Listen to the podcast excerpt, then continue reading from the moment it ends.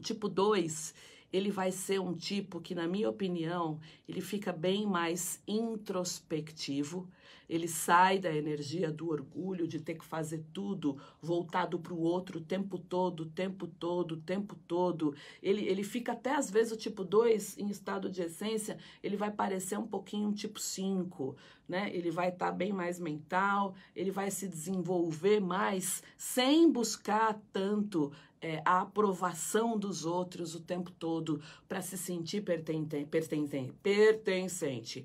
Ele vai entender que ele não precisa ficar fazendo tudo o tempo todo para as outras pessoas para ser amado.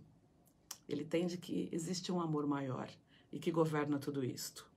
Bom, o tipo três, ele vai se tornar um pouco mais passivo, um pouco mais contemplativo, buscando a verdade dele e de quem de fato ele é, sem ter que passar para todo mundo o tempo todo uma imagem de sucesso.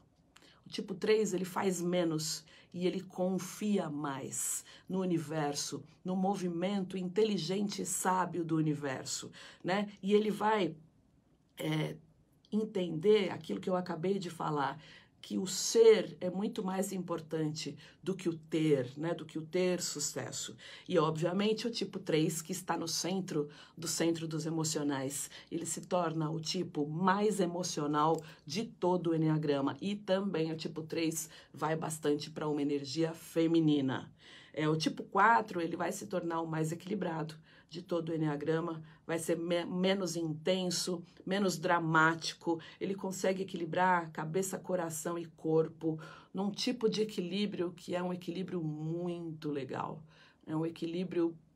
É, é, um, é um termo do cinco, mas eu acho que o quatro chega muito nisso, num estado de equanimidade, que é um tipo de, de equilíbrio sem iluminação, né? Porque nós não somos seres iluminados.